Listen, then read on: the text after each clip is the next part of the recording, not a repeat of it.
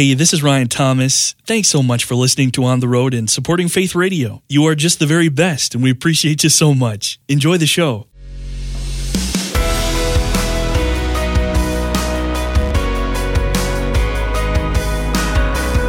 Discovering stories of courage, determination, and hope. Welcome to Faith Radio's On the Road. Now, here's Ryan Thomas.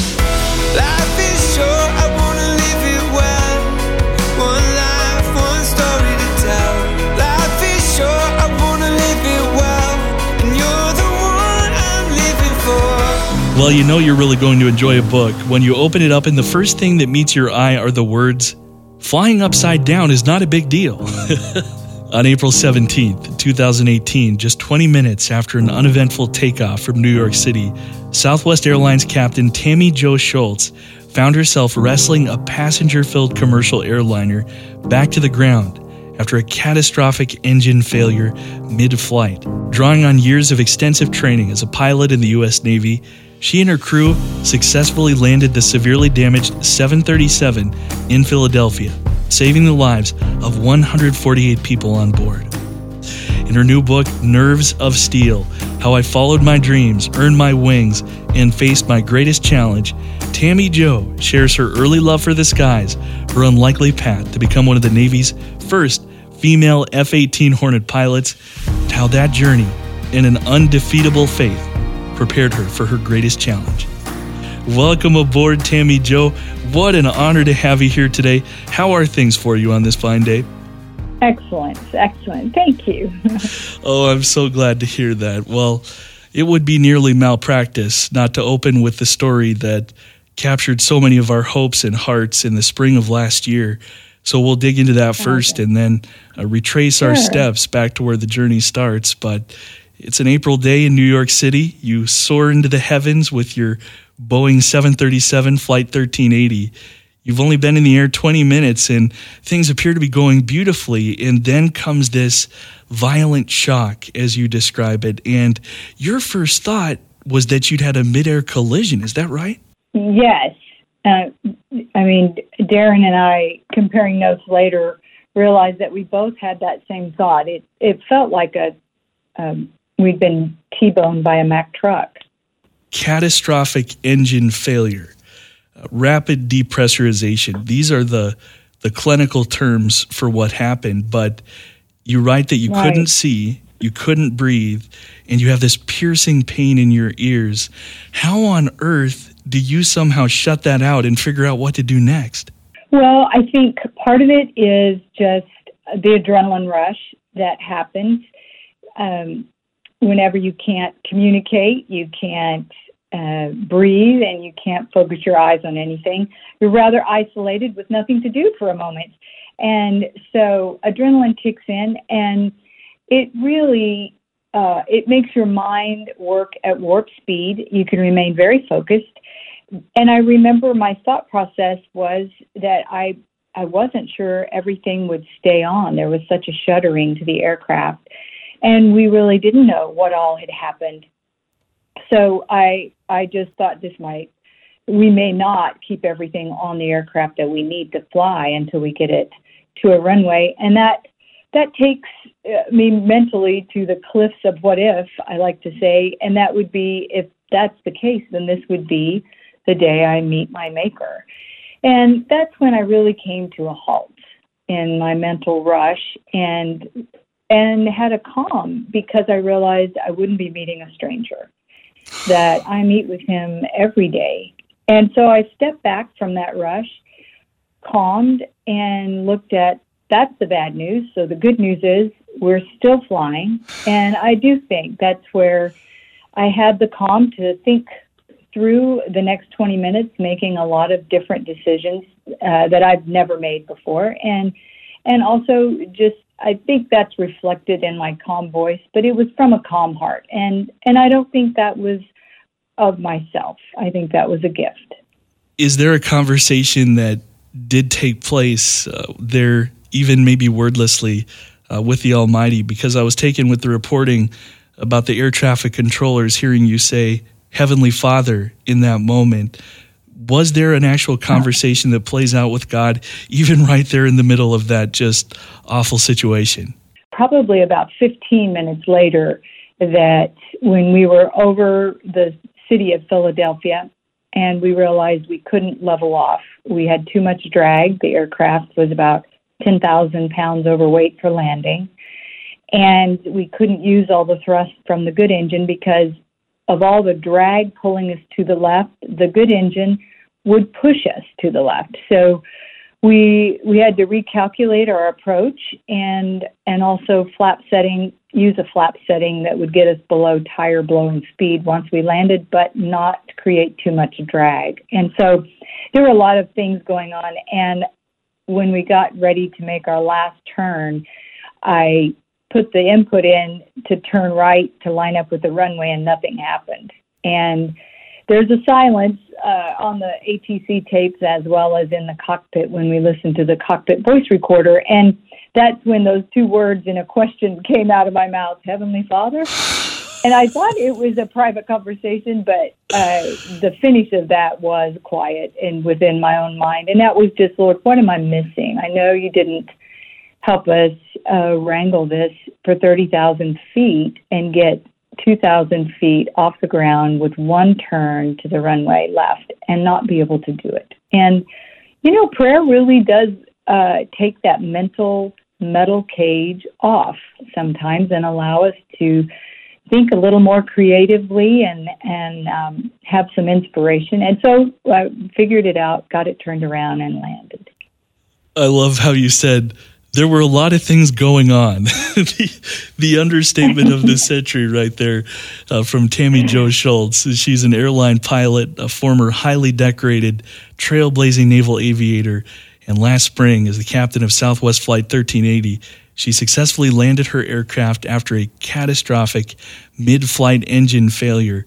Her new book tells her story. It's called Nerves of Steel How I Followed My Dreams, Earned My Wings, and Faced my greatest challenge. We're going to hear the story about where that that phrase nerves of steel comes from in just a moment, but you say in the book that so many things went wrong that day, but so many went right too. Can you just continue to take inside what those right things were that allowed you to get to Philadelphia and then to be able to to wrestle down that plane onto that runway?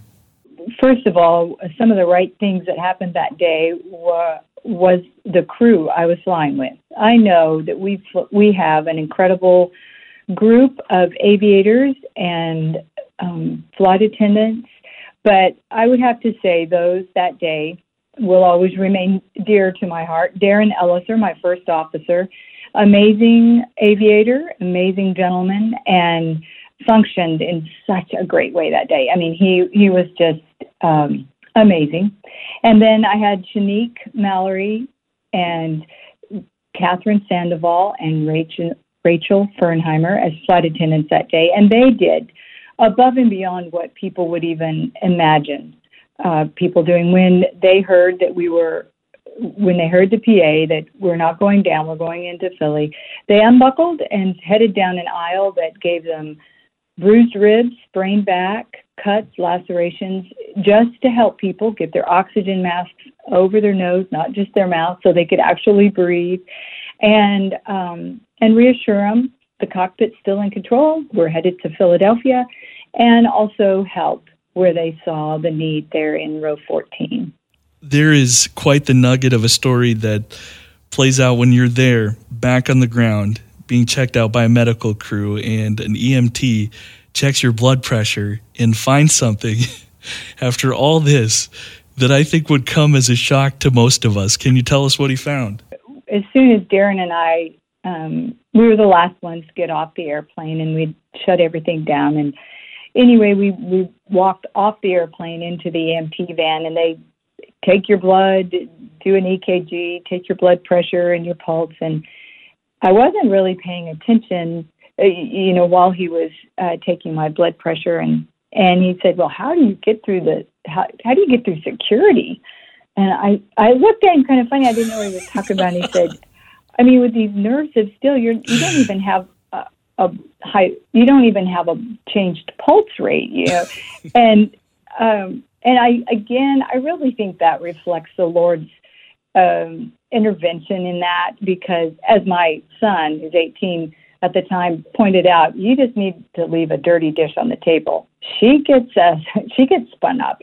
So being able to keep calm during that time when we really did have a number of challenges there there'd never been that combination of failures and challenges that Darren and I had trained for.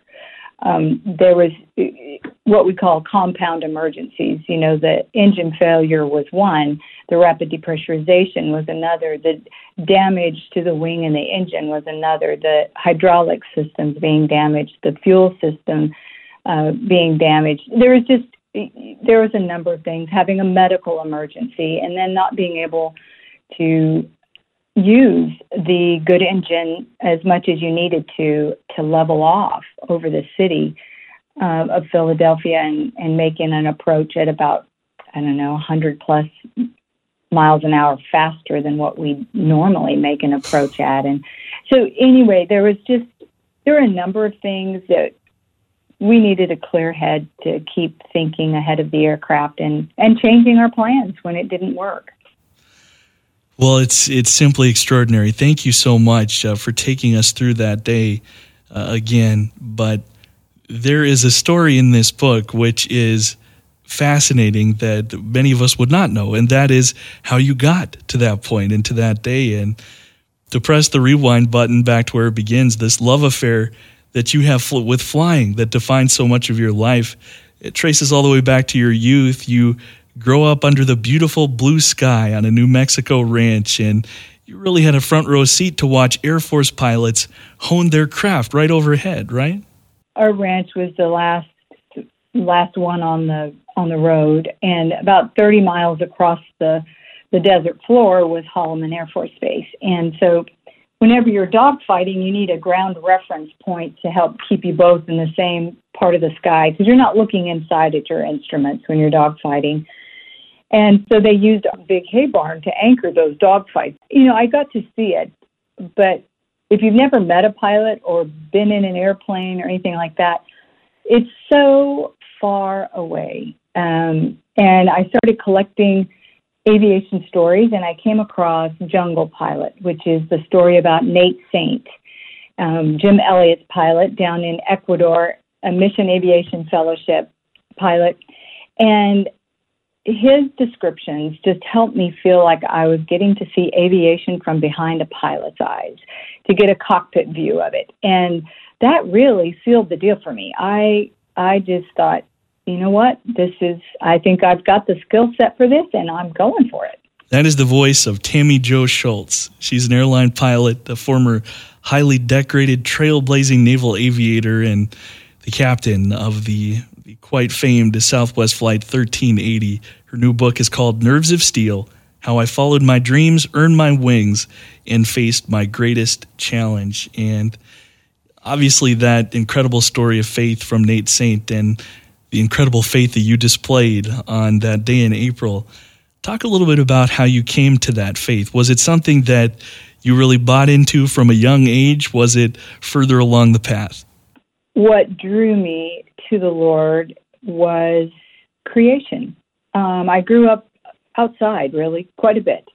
And so I would see sunsets and moonrises and butterflies hatching and new baby piglets being born. And, you know, when you see these things in nature, it's obvious that man had nothing to do with it. and so then you start, uh, you know, I just have a curious mind and I started looking around at all the beginning stories. You know, at school I would hear one thing, at church I would hear a different thing, and then I would read uh, stories and realize that every every culture has their beginning story. And so I I chose God's beginning story. Uh, it just it made sense to me, but it did take me a few years to get the flawed image of God out of my mind and the real image in. I had always kind of seen him as a as kind of a cranky old man in the sky waiting for me to mess up. Sure. And uh, in junior high, the the summer before I went into high school, when I was 13, I went to my first church camp and they were studying the book of James. And whenever I was off by myself one day reading through James 1, I came across James 1 5 talking about if you need wisdom, he is generous to give it to you without resenting you asking for it. And so I thought, okay, that does not fit with the image I have of God in my mind. And I I I really took on a new image of God, which was of a young man walking the same earth I was walking. And he was a, Jesus just, he went counterculture and didn't seek to uh, be with those that were, were influential or wealthy. He, he went for those in the shadows. And one of the groups that was very much in the shadows at the time were, was women and he he pulled women out of the shadows. He hallmarked their faith, highlighted their courage, and so having a faith in a God that there are no second class citizens, and a family that cherished me, a dad and brothers that treated me as an equal. Uh, you know, I really had a great foundation to launch mm. into life.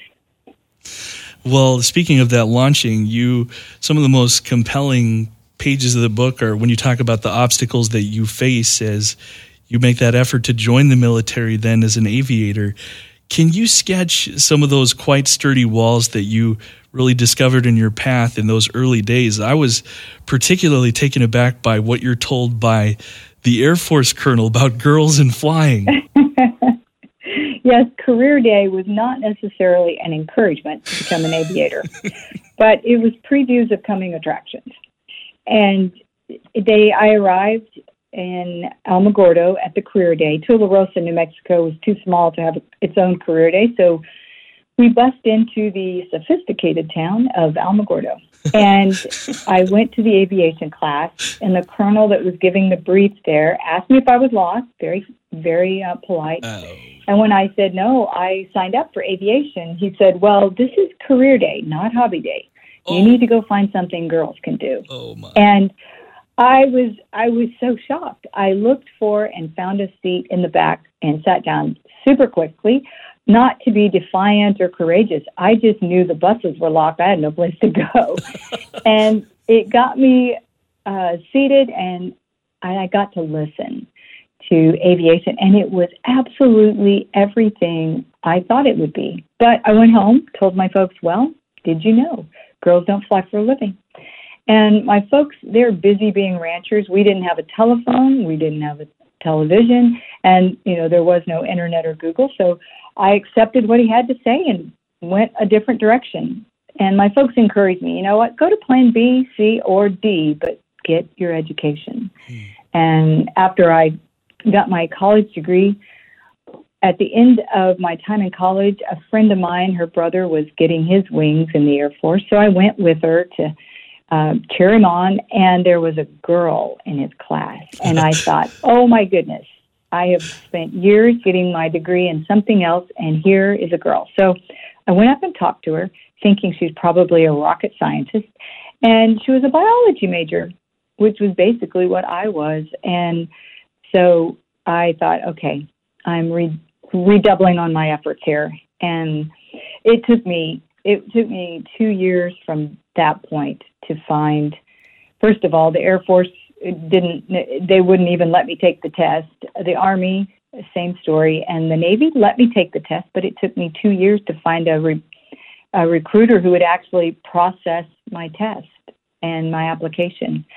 So it took me a little bit of time, but as I look back on it, I have to tell you, I look at how many times I got pushed back, pushed off, pushed back, pushed off, and I realized, well, because of that timing, I met my husband and I got to fly the F 18. If I'd have gotten in when I wanted to, I would have been past that point. So mm. God's timing is always perfect. Amen. Amen. Well, this incredible story is the story of Tammy Jo Shults today, the airline pilot, the former highly decorated trailblazing naval aviator, and of course the pilot of Southwest Flight 1380. The book is called Nerves of Steel How I Followed My Dreams, Earned My Wings, and Faced My Greatest Challenge. There are so many things that I would love to ask you, Tammy Jo, but uh, I'm going to be a little bit indulgent with what I choose to ask you here in the next several sure. minutes because your perseverance, your determination obviously see you earn your Navy Wings of Gold, become one of the, the very first female F 18 Hornet pilots. But I can't resist asking you this because how often am I going to get the chance to talk to someone who knows the answer? Can you express or do do words really even do much justice to the thrill of soaring into that blue sky strapped into one of those extraordinary flying machines? I would have to say, trying to describe it, you kind of need to use something that you may be familiar with.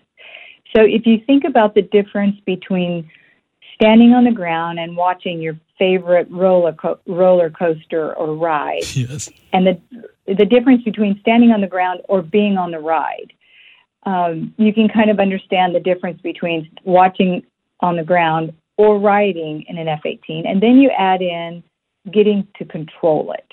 And so it's it's this wonderful combination of taming and organizing a thousand details into an economy of mind and motion. That's beautiful. An economy of mind and motion. I love that phrase. Thank you for that. Once again, the name of the book is called Nerves of Steel How I Followed My Dreams, Earned My Wings, and face My Greatest Challenge. And of course, available wherever fine books are sold. But if somebody does just want to learn more about you and and follow more of your incredible work, uh, where can they go? Is there a hub on the internet they can start with? CaptainShults.com, and it's Shults is no C, no Z, so it's S H U L T S. And there's there's some stuff about the book. There's some free chapters if you'd like to pull up the first four chapters. They're online. And also if you're interested in aviating, especially if you're 17 and under, but really even older than that, there's some links to places where you can go and get free ground school through EAA Young Eagles or in Women in Aviation, WAI. There's also, I just have Southwest's link on there right now, but I'll get some others. A lot of the major airlines now are, they've, they've designed and have implemented a program to help you get your flying credentials because there is a pilot shortage. So if you've ever thought about flying, today's the day. That's awesome. Awesome. Well, thank you so much for that great information. And and maybe just sure. one one last question just in the few moments we have left. You know, maybe yeah.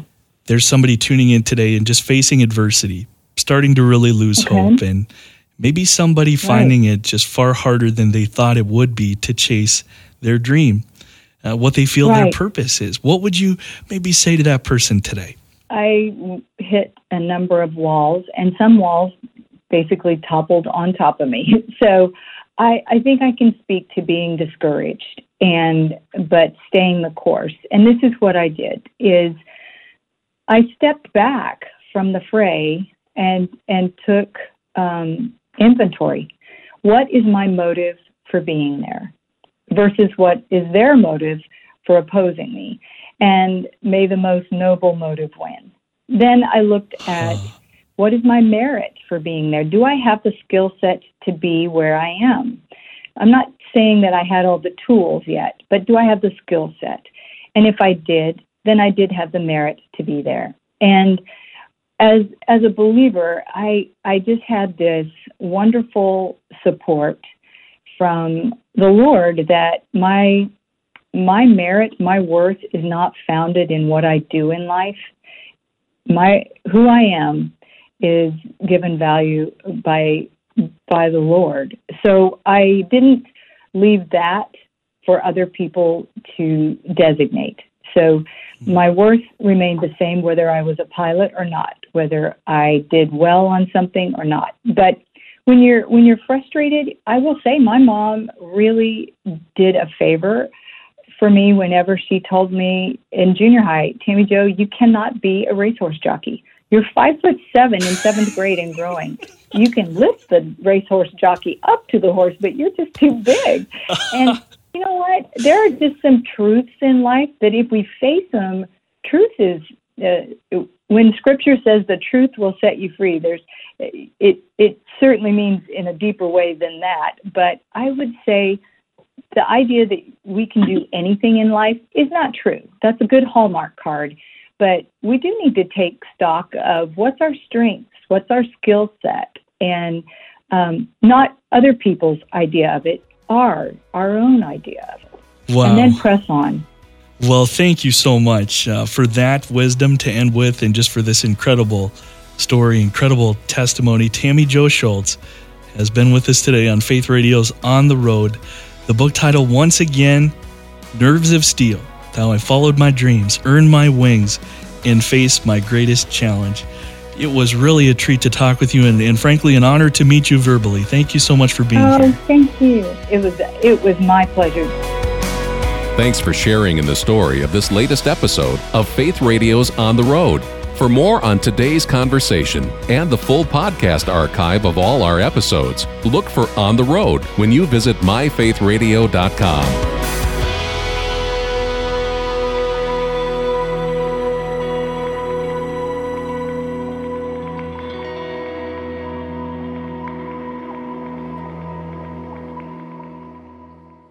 Thank you so much for listening. Programming like this is available through your support, and you can learn more about partnering financially at myfaithradio.com. We'd also love to hang out with you during the week on Facebook and on Twitter. Just search for On the Road with Ryan Thomas. Talk to you again soon.